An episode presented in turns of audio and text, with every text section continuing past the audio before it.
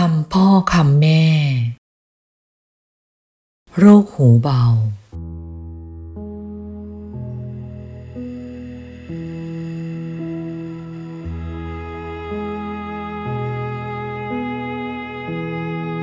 ลูกรัก เป็นสามีภรรยากันก็ดี เป็นเพื่อนร่วมงานกันก็ดี เป็นมิสหายกันก็ดี เป็นพี่น้องกันก็ดี จะมีโรคแทรกอย่างหนึ่ง ที่ทำให้เกิดความร้าวฉาน หรือไม่เข้าใจกันได้ โรคนั้นคือโรคหูเบา อาการของโรคหูเบาก็คือเชื่อง่าย ขาดความพินิษพิจารณา ไม่คิดหน้าคิดหลัง มีใครมาพูดอะไรในทางที่ไม่ค่อยดีของสามีภรรยาของเพื่อน ของพี่น้อง หรือของคนที่เกี่ยวข้องกับตัวเอง แทนที่จะฟังหูไว้หู กลับเชื่อทันที หรือเห็นด้วยทันทีว่าเป็นความจริง ทั้งๆทที่ยังไม่ได้ไตร่ตรองให้รอบคอบก่อน ยังไม่ได้สืบสาวเรื่องราวก่อน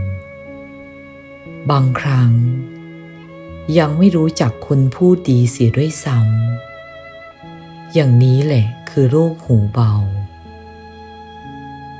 ความจริง เมื่อมีใครมาพูดถึงเรื่องคนโน้น คนนี้ที่เกี่ยวข้องกับเรา เราต้องวางใจเป็นกลาง หนักแน่นไว้ก่อนเป็นดีที่สุด สามีภรรยาที่ติดเชื้อโรคหูเบามาจากคนอื่น ต้องมาทะเลาะกัน ต้องมาแยกทางกัน ก็เพราะโรคนี้มามากต่อมากแล้ว เพื่อนต้องแตกจากเพื่อน พี่น้องต้องแตกกัน เพราะโรคหูเบาก็มีให้เห็นไม่น้อย เมื่อรู้ความจริงอย่างนี้แล้ว เมื่อมีใครมาเล่าอะไรให้ฟัง ก็ฟังหูไว้หู แม้ว่าคนที่พูดนั้น จะเป็นคนที่น่าเชื่อถือได้ ก็ต้องไตร่ตรองให้ดี กรองเสียก่อนเชื่อ แต่ถ้าคนพูดเป็นคนที่ไม่น่าเชื่อถือด้วยแล้ว ก็ตัดไปได้เลย ไม่ต้องเก็บมาคิดให้รกสมอง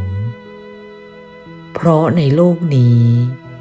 มีคนที่ชอบปั้นน้ำเป็นตัว ชอบเห็นคนอื่นเป็นทุกข์เดือดร้อนอยู่เป็นอันมาก คนที่ชอบเสียมเขาควายให้ชนกัน คนที่ชอบทำลายคนอื่นด้วยคำพูด ก็มีไม่น้อยจะต้องระวังคนพวกนี้เข้าไว้ให้ดี หนักแน่นเข้าไว้ทำหูให้หนักเข้าไว้เป็นดีที่สุดนะลูก